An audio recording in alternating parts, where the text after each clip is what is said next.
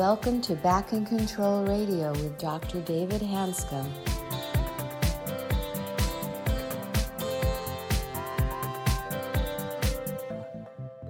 Hello, everybody, and welcome to another episode of Back in Control Radio with Dr. David Hanscom. Hi, David. Uh, I understand we have uh, Dr. Marc Moisi in the studio with us today. We do. Thanks, Tom, and appreciate um, you hosting the show here. My guest today is Dr. Marc Moisi, who we did a podcast with last week. He is the chief of neurosurgery at Detroit Receiving Hospital. He's a special guest for me because I know him extremely well. He is one of my former fellows who I think started around 2013, 2014. And he's one of our most competent fellows we've trained in many, many areas, both on operatively, operatively, patient care, teaching. It's been a remarkable experience watching Marc um, evolve as a surgeon. But right now, he's a very responsible physician teaching 14 residents a year at Detroit Receiving Hospital. He became chief of neurosurgery after only two years of being in, actually sooner. He came right of his fellowship, became chief of neurosurgery. But he does a great job, and I'd like to welcome Marc. I'd like to welcome Marc to our show. Welcome, Marc. Thank you, uh, David. I, I really appreciate you having me on the show again.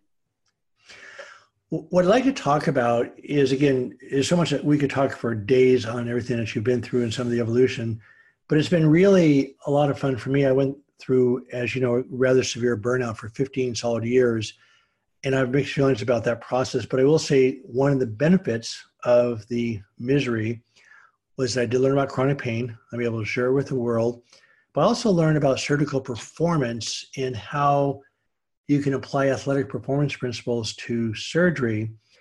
And you were you were one of the earlier adopters of that mindset.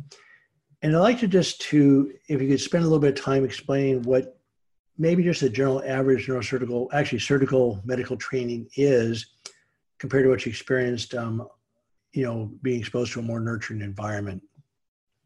Absolutely, and um, you know, this is this is a topic where I think hopefully there'll be a complete 180 in healthcare in the training of all all residents, not just surgical residents.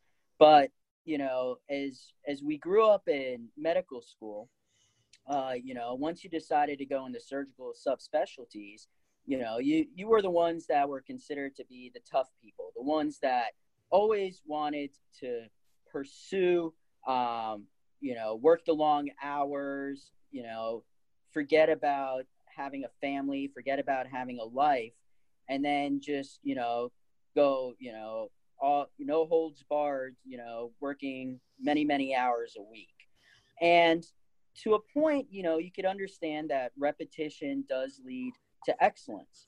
But there are many ways of doing that. And the most important thing that your patient could ask for you is for you to be healthy in order to provide them with the given care that they are they need and request. Now, that being said, when you approach a surgical residency, when you're working those long hours and you're working towards perfection, sometimes you forget about your basic life needs like sleep, exercise, and eating. And it's almost, you know, I remember when I was a sub intern, you know, the mantra was eat when you can, sleep when you can, you know, go to the bathroom when you can. And as as fun as that is for the first, you know, 2 months, that takes a big toll on your life. And I think the more you realize the humanistic approach both in the training as well as towards your patients, the more, uh, the the better everyone will do in the long run. Yeah, there's a study done out of Philadelphia where they administer what's called administer what's called the Jefferson Compassion Index to students applying for medical school, and then they retook the test the third year medical school. There's a third year medical school that the compassion index just plummeted because it's just long, hard hours and you go into survival mode as opposed to having fun. The other thing about medicine in general is that it is a very critical perfectionistic culture, which on the surface seems like a good idea. But they've also shown in the business world that people actually thrive better in a nurturing environment as opposed to a critical environment. In medicine, a critical environment, particularly in surgery, especially in neurosurgery and especially in spine surgery. And so I'm assuming that was your experience the few years before you came to our program. Absolutely.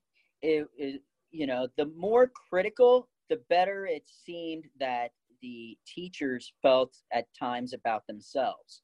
And instead of taking into consideration the outcomes, both of the patient as well as of the uh, uh, of the student, they were more uh, they were more uh, fixated on the previous culture of how they were taught.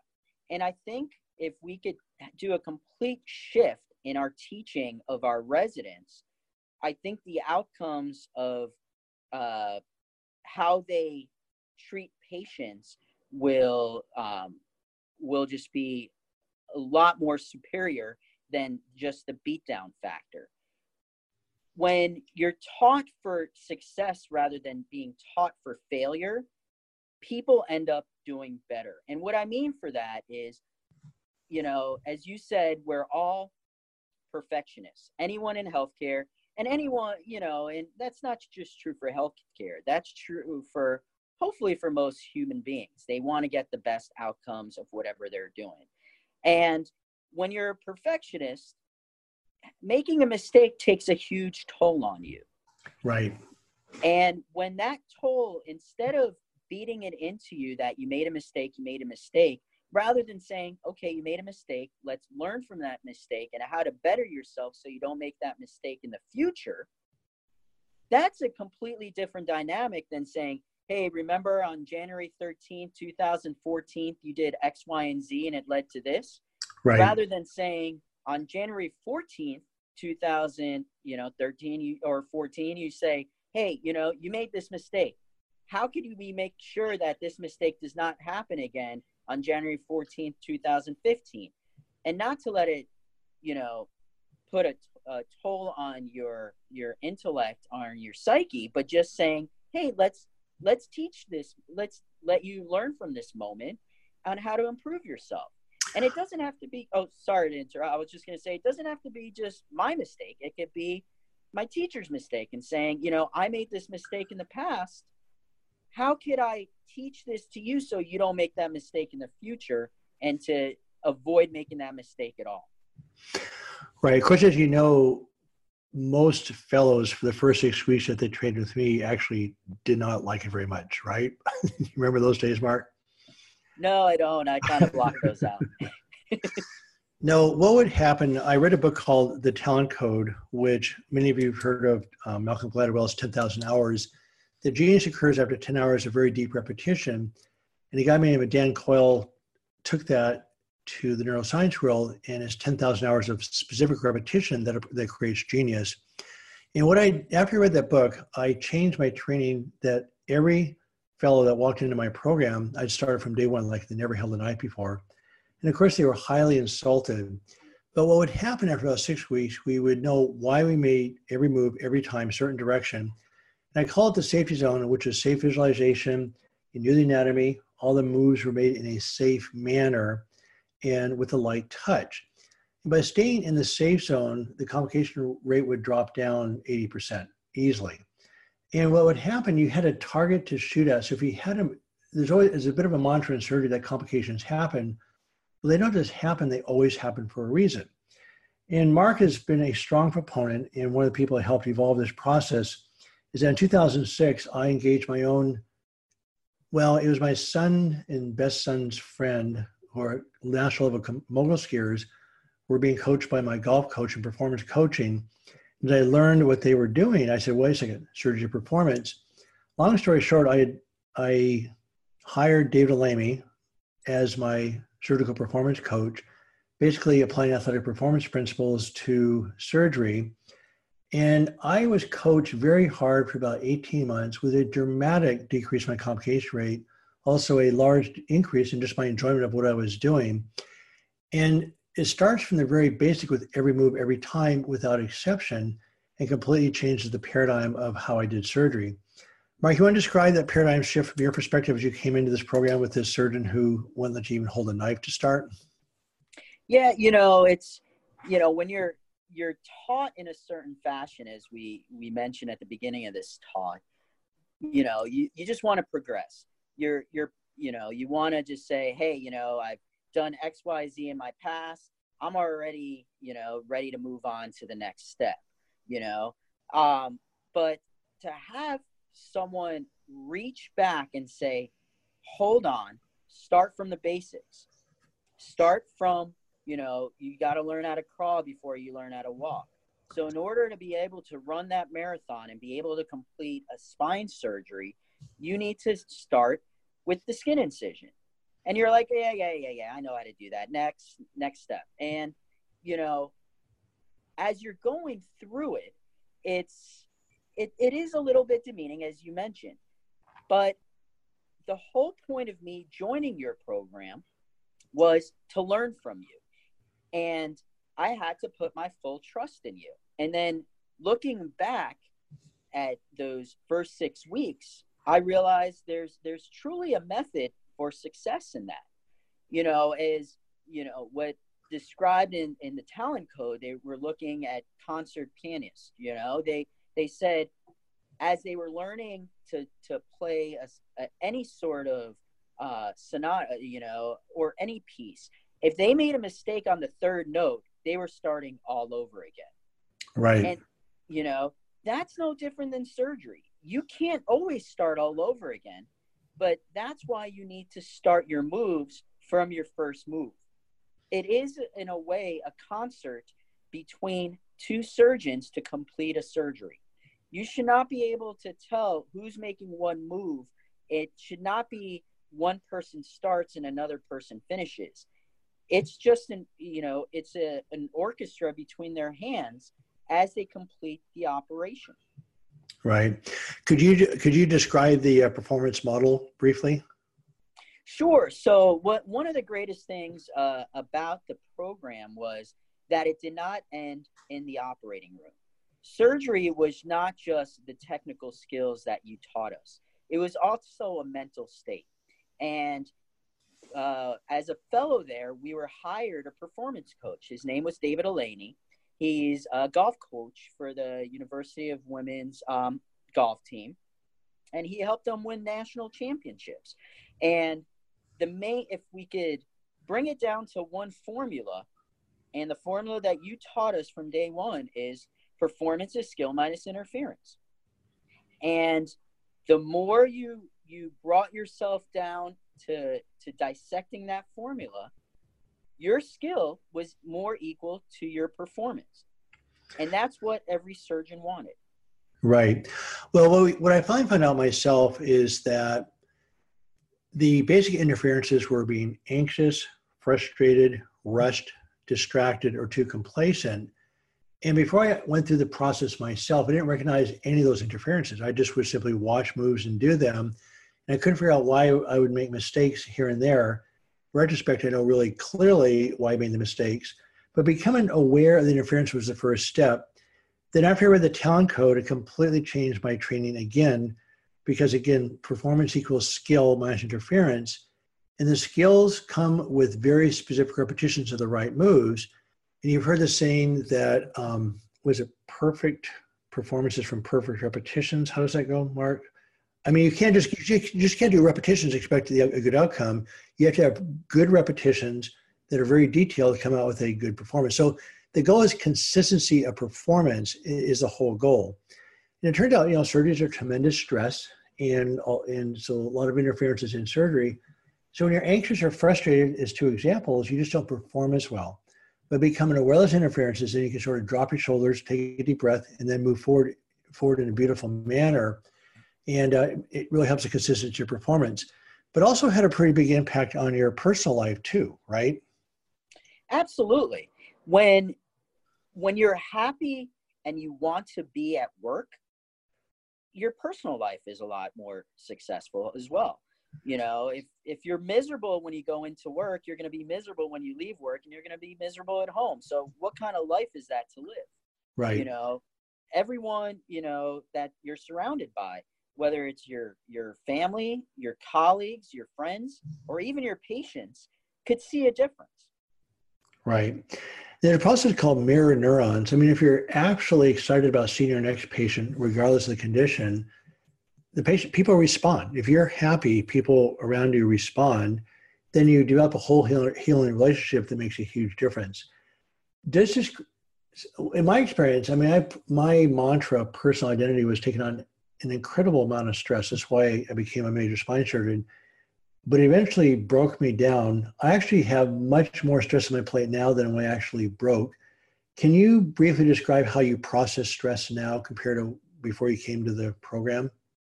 Absolutely. Well, I, I would say before I came to the program, um, I don't think I actually processed stress. I what I did was I had stress, I dealt with it, and then I moved on to my next stress. Now I actually have an active way of processing it. You know, I dissect it down to its most uh, tiniest fraction and to figure out what is the stress. You know, for instance, in a, a you know a, a mantra that we've always gone through in surgery. If you're feeling a little anxious that something isn't going right, stop. Figure out what is the problem. What is the actual problem that's causing you that anxiety and that stress? And the key to that is being able to recognize it before it blows up. For mm-hmm. instance, if, if I can't see something when I'm operating, why can't I see? Is my microscope in the wrong direction? Are the retractors in the wrong place? Do I not have enough of a dissection? So if you step back for a second, you know, instead of being hyper focused, you look at the big picture, you resolve that, your stress is gone. No different than anything else we could do in life. Well, a big factor that I had in my own evolution of this whole process, and again, I've gone through the same process that Mark went through. I've been really excited about being able to pass it along. Is that one day I was thinking, well, wait a second. Okay, I'm at work, and then I go home and I consider that play, but really it's an artificial de- destination of work versus play. And I decided to just take an attitude of play, which means curiosity, gratitude, wonderment, awareness to work and it completely changed the way I enjoyed work. And as you know, in our clinic, Marc, why you just get actually a bit rowdy out there as far as just having a good time. But just making a choice to have a really good time at work made a huge, huge difference in my energy levels. I would come out of clinic absolutely energized by my patients. Um, I like my, I just was good. And one of our goals that my partners and I decided early on, maybe eight years ago, is that we wanted to provide provide an environment for our fellows and residents that was fun. And I think we succeeded at that pretty well. Can you describe the difference between your historic world of being pretty much criticized most of the time versus actually having a good time about your capacity to learn? Because in medicine, like you said before, there's a tendency to say, well, the more you criticize, the more you're going to learn. We actually know from the business world research that that actually isn't true. But in medicine, that's held up as a mantra is that the more you're criticized and more critical we are of our fellows and residents, somehow we're going to teach them differently. So instead of teaching them what to do, we're always teaching them what not to do. Uh, I completely agree. And I think one of the differences I saw as being first a resident, then a fellow, when I was a resident, I couldn't wait for a day off. When I was a fellow, I couldn't wait to be at work because if you're having fun while learning, you're going back to your natural instincts of releasing those endorphins and actually enjoying what you're doing. I actually felt like I didn't need vacation because work was a vacation because I was having so much fun. Um, not to say that you shouldn't take time off and reserve that time for yourself, but if if you're able to create an environment of fun your entire life, think about how much more enjoyable and how much more you'll learn. Right. And it really is. I'm not sure if the listening audience understands how big of a difference this is, but uh, I mean, in medicines, we're tend to be a perfectionistic, self-critical culture anyway. We criticize ourselves. We're criticized by our mentors. We somehow think that's the way it's supposed to be. And it's really a huge, huge paradigm shift. What's fascinating, again, from a, just a purely physiology standpoint, that we know when you're under stress, full of adrenaline and cortisol, it actually decre- decreases the blood supply to the frontal, frontal lobe of your brain, and you don't think as well. And when you're relaxed and able just to be there, you're just able to focus more easily. and so for, even from a physiological standpoint, it makes way more sense just to relax and have a good time. Plus, you're spending you know 60, 80 hours a week at the hospital, sometimes more. Why not enjoy it? I'm curious if if um, how much success you've been able to have there in Detroit as far as bringing some of those concepts into your program. So I, I think that's a, a great question. And one of the things that we're lucky about now is, at least for neurosurgery, they're trying to create programs for wellness and physician wellness. I think we've seen too many disasters in our past, you know, as if you read the newspapers and um, you know you see physician burnout is at an all-time high especially in the surgical subspecialties and physician suicide is a horrible problem um, you know with working with you and uh, another physician in michigan his name's dr anthony avellino we've realized that physician burnout is not something to to really put aside and we need to really incorporate that in the teaching of our residents before they get to that point of no return.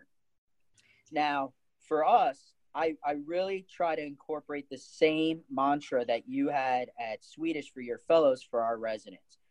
You know, there there's a difference between having fun and being serious and getting the job done versus always feeling like you're being you've got a target on your back and not being able to to actually enjoy your time. And when I work with residents, I want them to have fun. I want them to understand the anatomy and be able to do the operation, but the way they do it is through an enjoyment process rather than a critical process. Now, criticism doesn't always have to be in a negative way. I right. remember the two of us were operating a week or two before I was going to graduate fellowship, and you made a comment on a wrong move I made. And you said, the minute I stop criticizing is the minute I stop caring for you uh, becoming a better physician. True. Well, I have some fellows, honestly, that aren't teachable or they won't listen or whatever it is. And I mean, as you know, I try almost indefinitely. I never completely give up, but there's a certain point where it doesn't work anymore. Um, yeah, no, no. If I I watch you know, I'm the attending, and even though my fellows are doing a significant part of the case, I'm responsible for every move every second. And then what I find, uh, this is, you already know the story, is that a lot of times at the end of the year, my fellows are actually operating the same level at, I, as I am, or sometimes even better. And I still remember the operation where you guys had done a beautiful unilateral decompression with bilateral decompression. And I came in to you know check things out. And of course, I, I was one that got the dural tear. Right? I know, I know you remember that.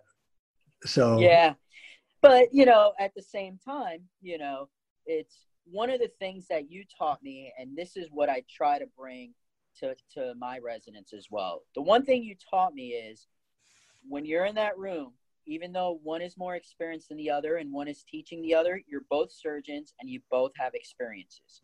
And you as as your your co-surgeon i could see things that you don't and you could see things that i don't. And we should be able to coach each other throughout the process. Right. It's no different than an athletic performance. Surgery is an athletic performance. Right. We're the only athletic performance that doesn't look back at our our at our last surgery or at our last performance critically right, right. if you know sunday night Monday morning, everyone is looking at the at the Sunday night video and saying, you know, you shouldn't have made that pass. Your foot is wrong. You know, you should have made that block. That's a good point.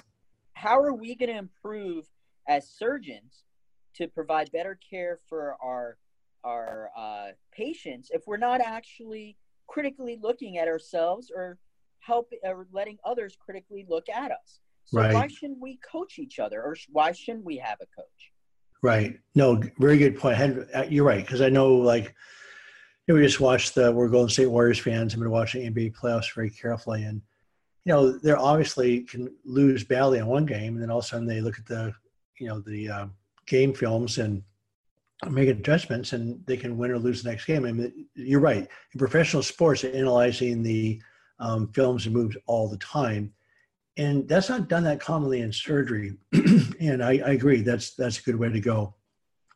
Well, Marc, thanks again. There's a few more topics we'll be covering here over the next year or so, but I really I really appreciate uh, you taking the time to talk to us. I know you're incredibly busy.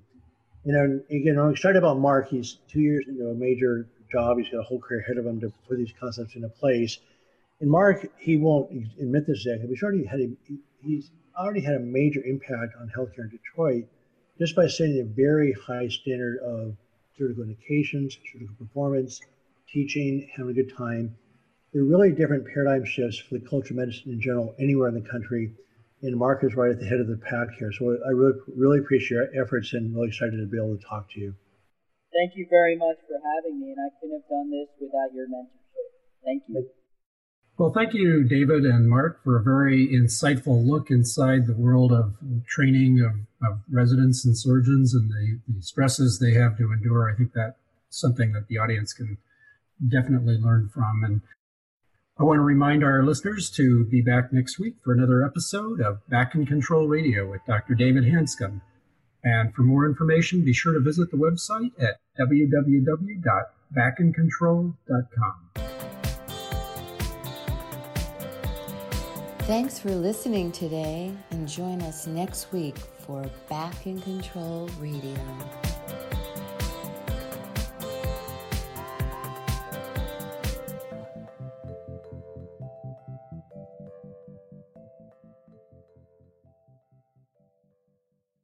Hello, it is Ryan, and we could all use an extra bright spot in our day, couldn't we? Just to make up for things like sitting in traffic, doing the dishes, counting your steps, you know, all the mundane stuff. That is why I'm such a big fan of Chumba Casino. Chumba Casino has all your favorite social casino style games that you can play for free anytime, anywhere with daily bonuses. That should brighten your day a little. Actually, a lot. So sign up now at chumbacasino.com. That's ChumbaCasino.com. No purchase necessary. VGW. Void were prohibited by law. See terms and conditions. 18 plus.